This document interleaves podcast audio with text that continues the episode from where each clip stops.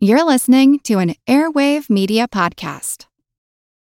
When you need mealtime inspiration, it's worth shopping Kroger, where you'll find over 30,000 mouthwatering choices that excite your inner foodie. And no matter what tasty choice you make, you'll enjoy our everyday low prices, plus extra ways to save, like digital coupons worth over $600 each week. You can also save up to $1 off per gallon at the pump with fuel points. More savings and more inspiring flavors make shopping Kroger worth it every time. Kroger, fresh for everyone. Fuel restrictions apply.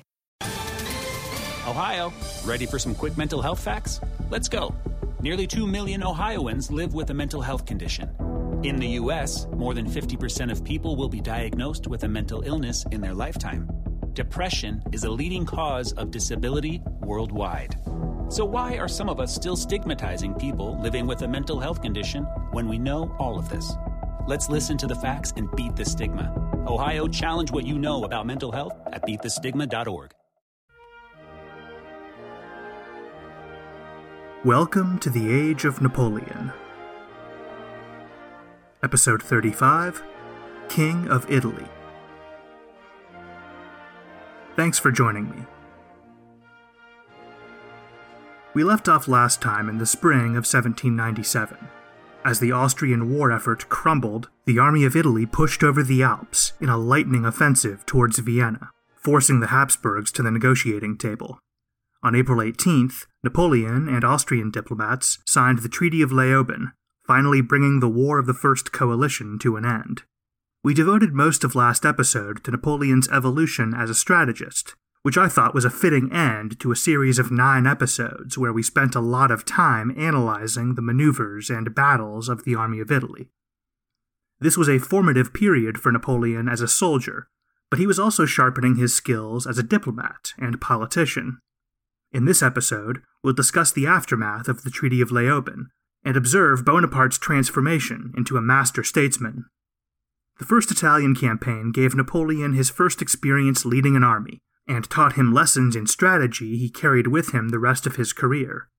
During that same period, and in its immediate aftermath, he also got his first experience wielding political power and negotiating with foreign powers. This too taught him valuable lessons he would carry with him when he rose to power in France.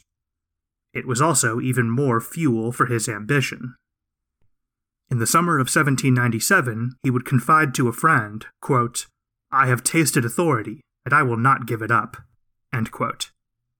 Napoleon would not officially take the crown of Italy until 1805, but when he returned from his invasion of Austria in 1797, he was king in all but name. Remember, Leoben was only a ceasefire, and Britain remained at war with France. So the Republic's massive armies did not demobilize or return home. He remained commander of the Army of Italy. And so, when Napoleon returned home from Austria, it was to Milan, not Paris. He was finally reunited with Josephine. His letters to his wife had begun to warm up again during the latter phases of the campaign, but as always, he chastised her for not writing enough. From a letter dated February 19, 1797, quote, My dear, I beg you, think of me often, and write me every day. You are ill, or else you do not love me. Do you think I have a heart of stone? Do my sufferings concern you so little? You must know I am very ill. I cannot believe it, you who nature has given intelligence, tenderness, and beauty, you alone can rule my heart. You, who doubtless know only too well the unlimited power you hold over me. Write to me, think of me, and love me. Yours always, for life, Bonaparte. Apparently, this is what was on Napoleon's mind as he beat Archduke Charles across the Alps. Once the couple were back together, all past transgressions seemed to have been forgotten. Napoleon doted on her, and nothing pleased Josephine quite as much as playing First Lady to a powerful man. A government official who was friendly with the couple during this period described taking a carriage ride with Napoleon, Josephine, and Louis Alexandre Berthier, Napoleon's chief of staff. Quote, Napoleon paid particular attention to his wife, often taking conjugal liberties with her, which left Berthier and I not a little embarrassed. But his free manners were marked with such a lively sentiment of affection and tenderness for that woman, as likable as she was good, and we could easily forgive them. Apparently, they couldn't keep their hands off of each other. Others had made similar observations back in Paris when the two were first engaged. It was just like old times. After Milan, they headed to Mombello, a former summer retreat of the Milanese nobility on the shores of Lake Maggiore, about a half day's journey outside the city. Mombello's owners had thrown in their lot with the Austrians, so it was no trouble to requisition the property for use as a headquarters for the Republican military. However, by the summer of 1797, the scene at Mombello didn't look very military, and it certainly didn't look very Republican. Napoleon and Josephine turned the villa into their private residence, and held court like a pair of monarchs.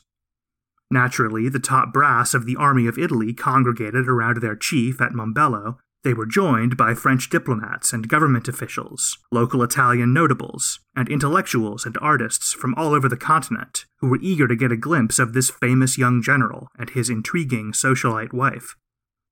No woman in Europe was better at playing hostess than Josephine. She organized a packed social calendar with dances, salons, scenic outings, and hunting trips.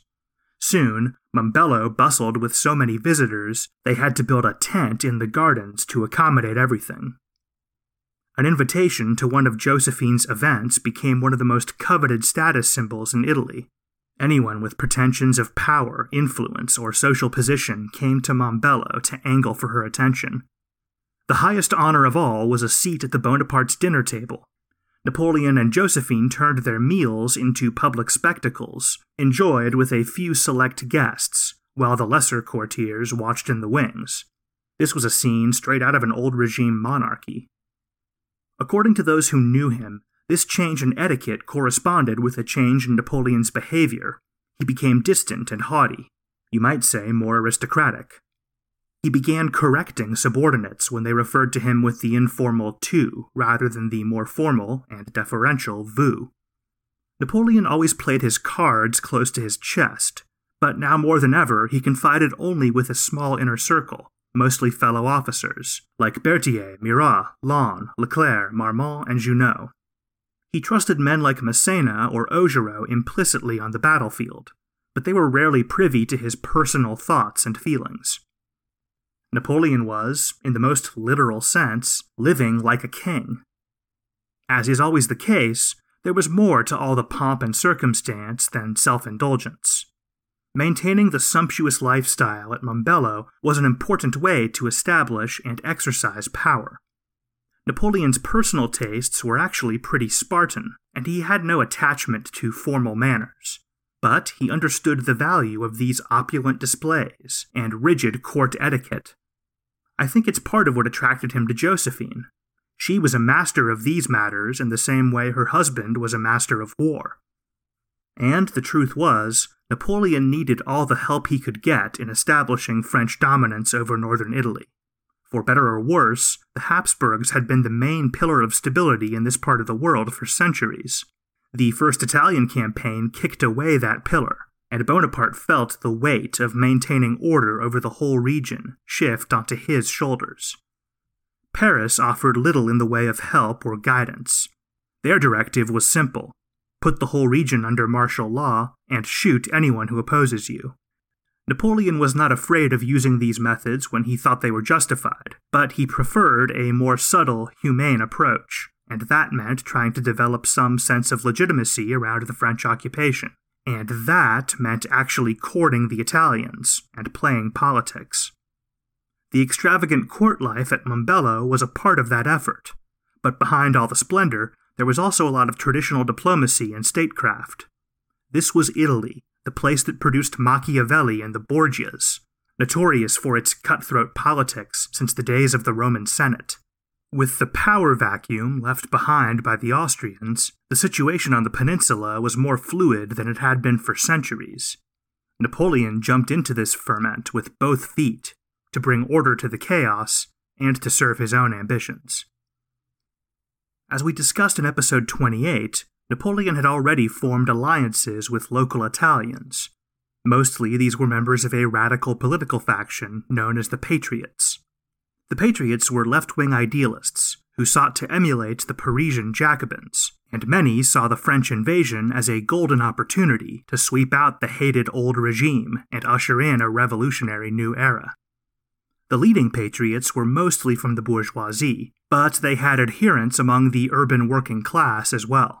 They were an important factor on the northern Italian political scene, but a tiny minority within the total population, mostly concentrated in a few large cities. The Patriots didn't all agree on any single agenda, but generally speaking, they wanted to break the power of the church and the aristocracy, and build a new society ruled by democratic, constitutional government which would destroy all the outdated, irrational vestiges of feudalism.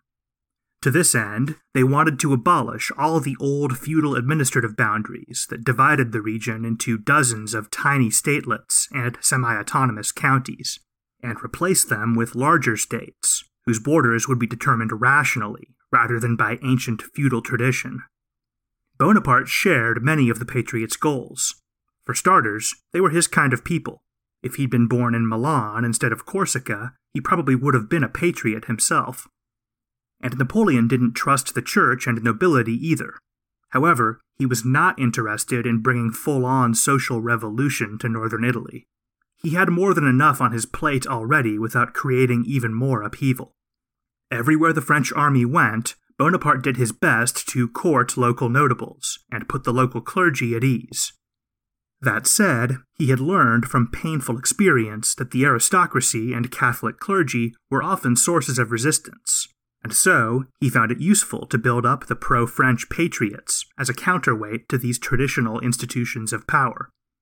Napoleon also agreed with the patriots on redrawing the borders of Italy and creating new states and administrative units. The patriots were right, the old system was inefficient, Bonaparte needed an effective government if he was going to establish order and wring as much supplies and tax revenue as possible from the Italians. However, Napoleon did not throw his full weight behind the Patriots. While allowing them into government and adopting many of their basic proposals, he adamantly refused to take the next step and back their more radical schemes of creating a new social order. He also poured cold water on a formerly fringe idea that was beginning to gain traction among more radical patriots a unified Italian state, one country from Sicily to the Alps. These early Italian nationalists lobbied Napoleon for support, but taking the army of Italy south on some crusade against Naples and the Vatican, which were at peace with France, was not a part of his plan. He had a hard enough time maintaining control over the Po Valley. The likelihood of one man, with 80,000 soldiers, being able to dominate the entire peninsula was pretty slim, even if that one man was Napoleon Bonaparte. And if a united Italy slipped free of Bonaparte's grasp, it would completely upset European geopolitics. Possibly it could become a rival to France.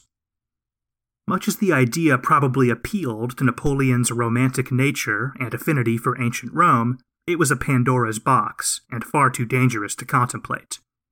The Italian nationalists would have to wait, but the French invasion had planted a seed, and that seed would grow into the Risorgimento movement, which would one day unify Italy. So it was not a perfect marriage, but Napoleon and the Patriots collaborated in the creation of new states in northern Italy. These would be republics, modeled on the French Directory. In May of 1797, the various patriot republics were amalgamated into a larger superstate, encompassing nearly all of French occupied Italy, the Cisalpine Republic. The Cisalpine government was composed of Italian patriots and liberal nobles, but it depended on the Army of Italy to maintain order, and much of its budget went to feeding and supplying French soldiers. There was no doubt who was pulling the strings. Napoleon even wrote its constitution, a nearly exact Italian translation of the French constitution. In June of 1797, Napoleon released a proclamation of the new republic, which would be enshrined as the preamble of its constitution. Quote, the Cisalpine Republic has been for some years under the domination of the House of Austria. The French Republic succeeded it by right of conquest, it renounces it from this day, and the Cisalpine Republic is free and independent. recognized by France and by the Holy Roman Emperor, it will soon be acknowledged by all of Europe. The Directory of the French Republic is not content to have employed its influence and the victories of the Republican armies only to ensure the political existence of the Cisalpine Republic, but it carries its solicitude still farther, and, convinced that if liberty be the first of blessings, a revolution may draw after it the most terrible of all calamities. It gives to the Cisalpine people its own constitution, the result of the wisdom of the most enlightened nation in Europe. Therefore, the Cisalpine people ought to pass from a military to a constitutional government. That this passage may be made without shock or anarchy, the Directory has thought it right to name, for this time only, the members of the government and the legislature, in such a way that when the first year shall have expired, the people will elect their own public functionaries, according to the Constitution. Many years have passed away since the existence of a republic in Italy, the sacred fire of liberty was extinguished, and the finest part of Europe was subject to a foreign yoke. It belongs to the Cisalpine Republic to show to the world, by its wisdom, its energy, and the good organization of its armies, that modern Italy is not degenerated, that it is still worthy of liberty. Fine words, but what kind of state is proclaimed into existence by a foreign general? And has its first government appointed in a foreign capital. eBay Motors is here for the ride. Remember when you first saw the potential, and then through some elbow grease, fresh installs, and a whole lot of love, you transformed a 100,000 miles and a body full of rust into a drive that's all your own. With over 122 million parts for your number one ride or die, you can make sure your ride stays running smoothly, brake kits, LED headlights, exhaust kits, turbochargers, bumpers, whatever your baby needs, eBay Motors has it. And with eBay Guaranteed Fit, it's guaranteed to fit your ride the first time, every time, or your money back. Plus, at these prices, you're burning rubber, not cash. Keep your ride or die alive at ebaymotors.com. Eligible items only, exclusions apply. Napoleon remained a servant of France, subordinate to the Directory in Paris but there was now a sovereign state on the map that was fully under his influence. The Cisalpine Republic made Bonaparte a political player in his own right, with a source of power independent from his position in the French hierarchy. France had a new sister republic, but Paris was not pleased. The directors had specifically instructed Napoleon not to make these types of arrangements. As they prepared to negotiate a permanent peace with Austria, their main priority was maintaining French control of the Rhine River. To that end, they had envisioned trading away most or all of the gains in Italy in exchange for annexation of Western Germany and Belgium and formal recognition of their influence over the Dutch government. The directors saw the creation of a sister republic in northern Italy as an unnecessary provocation of Austria. It could also create a political nightmare the optics of selling out a pro French revolutionary state back to the Habsburgs were very bad for a state that claimed to be the defender of liberty. But, as was becoming his habit, Bonaparte defied their directions, then informed them after the fact, daring them to undo what was already done. Better to beg forgiveness than ask permission. He created the Cisalpine Republic under his own initiative, then forced the Austrians to recognize it in the ceasefire agreement at Leoben. Clearly, French foreign policy in Italy emanated from Bonaparte's headquarters, not from Paris. Napoleon had taken control, and the Directory was unable to reassert itself. If you want a measure of Napoleon's growing power, the Treaty of Leoben is a good place to start.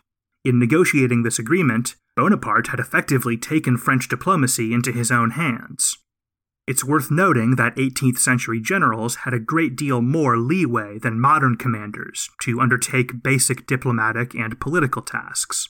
It wasn't until the invention of the telegraph that civilian politicians and war ministries were able to assert any level of control over events at the front. In Napoleon's day, it was routine for a field commander to negotiate a temporary agreement with an enemy general, subject to ratification by their respective governments but these arrangements were usually limited in scope, dealing only with the cessation of hostilities. At Leoben, Bonaparte had taken the liberty of negotiating a much more far reaching agreement.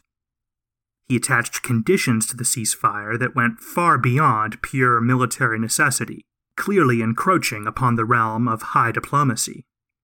In return for peace, Bonaparte demanded the Austrians recognize France's conquests in Italy, giving up all traditional Habsburg territorial claims on the region. His Austrian counterparts recognized how unusual it was to demand such a high price for a ceasefire, but with their army collapsing and the French only a few days' march from Vienna, they had been ordered to make peace at almost any price. Once again, Bonaparte had the audacity to ask for too much, and somehow managed to get it. While still nominally a servant of the Directory, Bonaparte's influence had grown to actually overtake it in some areas of policy. When Paris objected, he threatened to resign his commission, and strongly implied he would then run for civilian political office himself, challenging the Directory right out in the open. Pro Bonaparte newspapers were already comparing the young general to Julius Caesar, and we all know what happened next in Caesar's career after he won a war across the Alps. By mid 1797, it was abundantly clear that Bonaparte was a threat to the authority of the central government. And this was no accident. Around this time, Napoleon told a friend, quote, What I have done so far is nothing. I am only at the beginning of a career that lies before me. Do you suppose that I have triumphed in Italy for the mere aggrandizement of the directory lawyers, the Carnots, the Barras of the world? What an idea! So, why didn't the directors do something about him? With the war over, surely this was the time to play hardball and remove Napoleon from command before he had a chance to grow into a bigger threat. For starters, we should always bear in mind that the Directory was a committee. For simplicity's sake, I often refer to the institution as a single entity, which might imply that its members were of one mind and acted in concert in the common interest of the institution but that was very rarely the case. The five directors had not maneuvered their way to the top of the cutthroat game of revolutionary politics by acting magnanimously and sticking their necks out for others. Each man pursued his own personal agenda, even at the expense of his fellow directors or the institution itself. They were constantly scheming against one another, forming factions, and maneuvering for dominance. Napoleon himself played a part in these intrigues, exploiting divisions within the executive branch to ensure the institution was too weak and too beholden to him to make a serious move against him. We'll discuss the internal politics of the Directory further in a future episode. The main reason the directors were unable to dismiss Napoleon is something we've discussed before his growing public profile. All throughout history, civilian governments have found it difficult to replace popular, successful generals. As early as spring of 1796, only a few months into the First Italian campaign, the Directory was already holding back from disciplining Bonaparte, out of deference to his reputation. A year of conquests and victories, and propaganda, had further burnished that reputation. The successful invasion of Austria was his crowning glory. Napoleon had delivered the people of France what they most desired an end to the ruinous war that had plagued the country for more than five years. In doing so, he cemented his position as one of the most popular figures in the country. When news of the Treaty of Leoben reached France, spontaneous celebrations broke out in every town and village. In some places, the party lasted for days. Obviously, no one man can take credit for victory in a war waged by dozens of armies and fleets across four continents. But there could be no doubt that Napoleon's campaign was the one that drove the final nail in the coffin. The public likes a simple explanation, and Napoleon's propaganda machine was there to give it to them. As the people celebrated, the name on everyone's lips was Bonaparte. Songs and poems in his honor appeared, some spontaneously, some helped along by the Army of Italy's printing presses. Newspapers called him the Savior, the new Caesar, the Liberator, the hero of Italy, and the preserver of liberty. Napoleon's PR apparatus helped fan the flames of adulation, but from what we can tell, much of this outpouring was genuine. France had been weary of war, and Napoleon ended it. his achievements really were remarkable, and people were, understandably, impressed. Ironically, for a man of war, Napoleon built a reputation as a bringer of peace, and in a way, he was. He had no particular love of bloodshed, and he understood that aggressive, decisive action was the fastest way to bring a conflict to an end, and that's what he'd done. On Bastille Day, 1797, Napoleon made a holiday address to the Army of Italy. Quote, Soldiers, today is the anniversary of 14 July. You see before you the names of our comrades in arms who have died on the field of honor for the liberty of our country. They are examples for you. You owe yourselves entirely to the Republic. You owe yourselves entirely to the happiness of 30 million French men and women. You owe yourselves entirely to the glory of the name that has received new brilliance by your victories. Soldiers, I know that you are profoundly affected by the evils threatening France but the country is not in any real danger. The same men are there who made it triumph over the coalition. Mountains separate us from France, but if it were necessary to maintain the Constitution, to defend liberty, to protect the government and Republicans, you would surmount them with the rapidity of eagles. Soldiers, the government watches over the law that is entrusted to it. If royalists show themselves, they will be killed in a moment. Have no fear, and swear in the shadow of heroes who have died by our sides for liberty. Swear on our new flags. Implacable war on the enemies of the Republic and the Constitution. Like all of Napoleon's pronouncements, this statement was reprinted in newspapers all over France. It went off like a bombshell.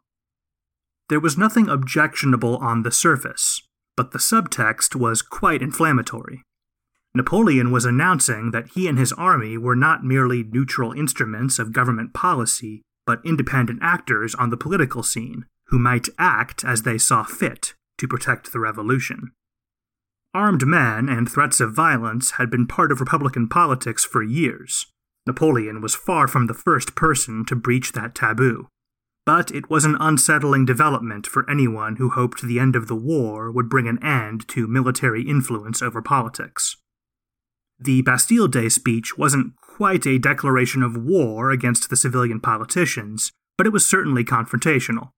Napoleon was announcing his arrival as a player on the political scene. Privately, Bonaparte told friends, quote, The directors are selfish men. I very much doubt that we can remain in accord much longer. They are jealous of me. I can no longer obey. Want to learn how you can make smarter decisions with your money? Well, I've got the podcast for you. I'm Sean Pyles, and I host NerdWallet's Smart Money Podcast. On our show, we help listeners like you make the most of your finances. I sit down with NerdWallet's team of nerds, personal finance experts in credit cards, banking, investing, and more. We answer your real-world money questions and break down the latest personal finance news. The Nerds will give you the clarity you need by cutting through the clutter and misinformation in today's world of personal finance. We don't promote get rich quick schemes or hype unrealistic side hustles. Instead, we offer practical knowledge that you can apply in your everyday life. You'll learn about strategies to help you build your wealth, invest wisely, shop for financial products, and plan for major life events. And you'll walk away with the confidence you need to ensure that your money is always working as hard as you are. So turn to the nerds to answer your real world money questions and get insights that can help you make the smartest financial decisions for your life. Listen to NerdWallet's Smart Money Podcast wherever you get your podcasts. In Italy, Napoleon was already wielding power like a seasoned statesman and continued to pursue his own foreign policy, independent of Paris. By way of example, I'd like to examine the fates of Genoa and Venice. After the surrender of Mantua, Bonaparte began looking for ways to shore up Republican control over northern Italy, and turned his eyes to the last enclaves that remained formally outside French influence. Piedmont was off the table. After Napoleon routed the Piedmontese army, they signed a treaty with France. Piedmont held up its end of the bargain, and Bonaparte did not feel justified violating the agreement. The two merchant republics of Venice and Genoa were a different story. These city states might have shared the title of republic with France, but their social and political systems had very little in common with the Directory. Venice and Genoa were aristocratic oligarchies, dominated by inherited wealth and privilege. They were just as philosophically opposed to the revolution as the rest of old regime Europe. But despite their antipathy to France, both states had remained neutral during the War of the First Coalition. The Venetians and Genoese never let ideology get in the way of profit, and preferred doing business with both sides over draining their treasuries into armies and fleets. This neutrality was purely a legal and commercial distinction. Neither state made any secret of their sympathy for the coalition. They feared radical ideas, and had been quite content under the old status quo of Austrian hegemony over Italy. With these not so secret sympathies, Bonaparte's ambitions, and the whole peninsula engulfed in war and unrest, it was only a matter of time before both cities were dragged into the maelstrom. Both were forced to accept French and Austrian troops moving across their territory during the course of the campaign. Verona, which was the Army of Italy's main base of operations for several phases of the campaign, remained technically Venetian territory, even as it was occupied by thousands of French soldiers. As French power in Italy grew, Napoleon's demands on Venice and Genoa escalated, their ruling oligarchs had little choice but to hand over money and supplies, and grant new privileges to French soldiers and officials. Not only was there the implied threat of the Army of Italy, they had to worry about their own people, many of whom sympathized with revolutionary ideas, particularly in Genoa, where French influence was strong and there was a large, disenfranchised underclass. Early in the campaign, Napoleon had grumbled about the hostility of these supposedly neutral city states. But once the French gained the upper hand, he sought to heighten the tension in hopes of creating pretexts to bring Venice and Genoa under French influence. Venice was a particular imperative. Napoleon planned to force the Austrians to recognize the French conquest of their former Italian territories he knew they would be unlikely to accept without compensation in the form of new territory elsewhere, and he also knew that the Directory would have no interest in bargaining away French gains in the Low Countries or Germany. So, if he was going to hang on to his little personal kingdom in Italy, he would need another territory to use as a bargaining chip. Even before the invasion of Austria began, he already had one in mind terra firma, Terra firma was the nickname the Venetians gave to their holdings on the Italian mainland. To ensure Austrian recognition of the Cisalpine Republic, his personal power base, Napoleon would trade away more than half the territory of a neutral state that France had no legal right to offer. Not his finest hour. To put the plan into action, Napoleon needed some semi plausible way to seize terra firma, without it looking too much like a naked land grab. In early 1797, Bonaparte ratcheted up the tension and waited for an excuse. A string of diplomatic incidents ensued, but the Venetian government carefully avoided giving the French any pretext for intervention. But Napoleon wouldn't have to wait long. Venetian terra firma was a powder keg. The local patriots were emboldened by the example of the Cisalpine Republic and agitated more fiercely than ever. French supplied patriot militias even seized control of several towns. Alarmed by this, and by the general chaos of the French invasion, local aristocrats began organizing conservative locals into armed militias of their own. By the spring of 1797, Venetian terra firma was on the brink of civil war. There were two different armies garrisoned in the region, the French and the Venetian. But in a situation like this, more armies does not translate into more security. There was always the chance of the two forces coming to blows, and the presence of foreign troops always inflames the local population. As we've seen, this was particularly true of the French in 18th century Italy, where they were often perceived as enemies of Catholicism. The spark finally came on Easter Sunday, April 16, 1797, in the city of Verona, one of the main French bases in northern Italy and the largest city in terra firma. Details are sketchy, but it seems a brawl between a group of French soldiers and Veronese civilians escalated into a small riot, culminating in the deaths of the four Frenchmen. That night, printed notices appeared all over town, calling on people to rise up and expel the French. The Venetian authorities raced through Verona all morning, pulling down every copy they could find and replacing them with a new proclamation urging calm. But the damage had been done. The whole city was on edge. That afternoon, another fight broke out, this time between Venetian and French soldiers. Mobs began to gather again, and shots rang out. The townspeople armed themselves, and Venetian soldiers began deserting their posts to join the mob. The events that would go down in history as the Veronese Easter had begun. The mobs invaded the military hospital and massacred sick and wounded French soldiers. Suspected patriots were lynched in the streets. The French were not particularly merciful either, unleashing artillery with little regard for collateral damage. Despite the savagery of the fighting, surprisingly few people were killed. The French pulled back to the fortified citadel at the center of town almost immediately, and the Veronese dared not follow.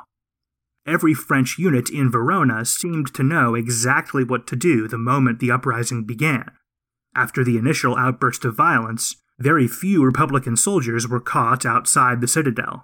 Suspiciously few, because that mysterious call to arms, which appeared overnight, had not, in fact, been written by an outraged anti French citizen of Verona, but by a group of high ranking Italian patriots, hoping to incite an incident that would enable the French to take full control of the city.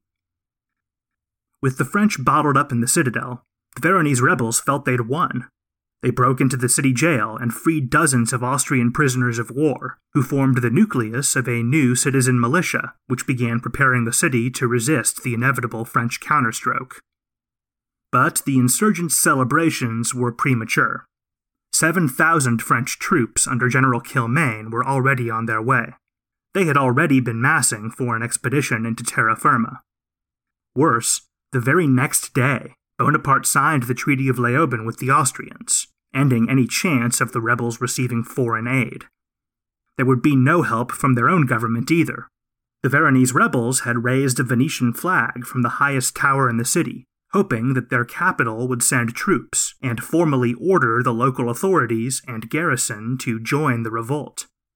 But the Venetians were interested in saving their own skins, and would not risk a direct confrontation with France to help a city they regarded as little more than a colony.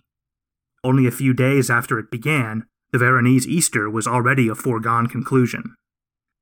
Within days, Kilmaine's units were already massing outside the city. The assault began on April 22nd. The Veronese resisted tenaciously, but they were no match for professional soldiers. On April 23rd, the last resistance was quelled. Despite the ugly scene at the hospital, the French treated Verona leniently there was no looting, and only 58 men were punished. Perhaps Bonaparte felt it would be unfair to punish the city for a revolt he himself had helped instigate. Combined with several smaller incidents in Venetian territory, France finally had an excuse to occupy all of terra firma. Napoleon had his bargaining chip. Venice's appeasement had achieved nothing. Napoleon was furious at their behavior during the crisis or at least he pretended to be. In fairness, Venetian soldiers had taken up arms against the French all over terra firma. They had done so in violation of their orders, but Bonaparte had no way of knowing that. He demanded the government of the city state submit to France and dissolve itself, threatening, quote, I shall be an Attila to the state of Venice. On May 12, 1797, Ludovico Manin resigned his position as Doge, chief executive of the Republic of Venice. Manin was the 120th man to hold the post, dating all the way back to the 8th century. There would never be another. Venice handed itself over to the French, who occupied the city. Venice would continue to exist on paper as an independent republic until September, when it was formally handed over to the Austrians, but for all practical purposes, this was the end. Venice had existed for nearly a thousand years and had never been conquered by a foreign power. Perhaps the revolutionaries were right, and this really was the dawning of a new age. Genoa was a much easier nut to crack. Patriot sympathies ran high, the government was unpopular, and there was little hostility to the French. In May of 1797, the Genoese patriots launched a series of raucous public demonstrations demanding social reforms, democracy, and a modern constitution. The Genoese government was unable to restore order. Bonaparte offered to send French troops to end the chaos and broker a compromise. Everyone knew accepting the offer meant accepting French influence, but the oligarchs of Genoa had little choice. Napoleon's compromise was to offer the people of Genoa a referendum on the establishment of a new form of government. A yes vote was for the adoption of a French style constitution. A no vote was for, well, it was quite unclear what no would actually mean. Possibly the faltering status quo. Possibly back to the drawing board for a new constitution. Or maybe the Patriots or the French would get tired of the process and simply overthrow the government. Napoleon had clearly stacked the deck in favor of a yes. He might not have bothered. With anger against the government still simmering and French troops on the streets, the referendum probably stood a good chance of passing without the ambiguous wording. The result was yes in a landslide, and on June 14, 1797, the Republic of Genoa vanished from the map, and the Ligurian Republic was born. Napoleon was clearly pleased by the results, because this type of, let's call it a carefully managed referendum, became one of his favorite political tricks. I think the stories of Genoa and Venice falling under French influence are great examples of Napoleon's growing skills as a politician and diplomat. His plans to subjugate the two city states went into motion before the First Italian campaign was even officially over. Even at this early stage, Bonaparte was beginning to master the cutthroat methods of early modern European politics. He played factions off against one another in service of his own agenda, formed practical short term alliances, and manipulated events behind the scenes to achieve his objectives indirectly. Machiavelli would approve. The oligarchs of Venice and Genoa were no slouches when it came to this game. In fact, both cities were notorious for intrigue and Byzantine court politics. You could say the same about the directors back in Paris, all of whom had navigated the treacherous waters of revolutionary politics and fought their way into leadership, knowing the price of failure was a trip to the guillotine. But at age 28, Napoleon got the upper hand on all of them. Just like the enemies he faced on the battlefield during the campaign, his political and diplomatic opponents were playing by an old set of rules that Napoleon knew no longer applied. In diplomacy, 18th century leaders had always avoided large territorial changes that might upset the delicate European balance of power. Napoleon understood that on the eve of the 19th century, the era of the delicate European balance of power was already long gone. Europe was up for grabs, Borders would be redrawn, spheres of influence would shift. He saw that with the power of the revolutionary armies, France could ensure that those changes were in her favor, and maybe even remake Europe in her own image, banishing the old regimes forever, and ushering in an era of enlightened government and mutual security, and of course, permanent French hegemony. In politics, Napoleon understood that the era of a small elite making all the decisions behind closed doors was over. Public opinion mattered. The love of the people could make a career, and the anger of the people could topple a government. Napoleon would not enter French politics as a novice. His time in Italy was a master course in wielding power and navigating politics and diplomacy. He would apply these lessons as first consul of France and then as emperor. That's all for now. Next time, I'd like to try something a little different. We've now reached the end of Napoleon in Italy. This show doesn't have seasons like a TV show, but if it did, this would probably be the end of one. So I thought it might be a good time to do a listener question and answer segment. If you're listening to this in late September or early October of 2018 and have a question or some topic you'd like to hear discussed in more detail, please reach out on Twitter or Facebook. I'll create a thread for suggestions, or you can send them in a private message. I'd like to keep the answers to about five minutes maximum, so keep that in mind when you write your questions. I'd also prefer to limit ourselves to general questions, or questions from the period of Napoleon's life we've already covered on the show. If you want to know something about, say, the Battle of Austerlitz, wait until we've gotten there in the narrative. Again, there will be posts about this on Facebook and Twitter where you can respond, or you can send a private message. Until next time, thanks for listening.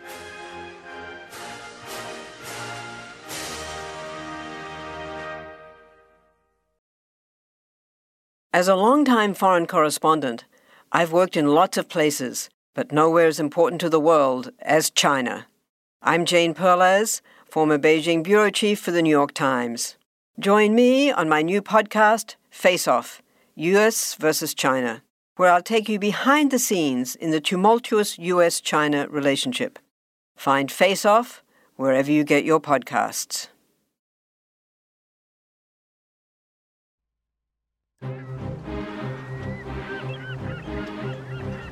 Hello, this is Matt from the Explorers Podcast. I want to invite you to join me on the voyages and journeys of the most famous explorers in the history of the world.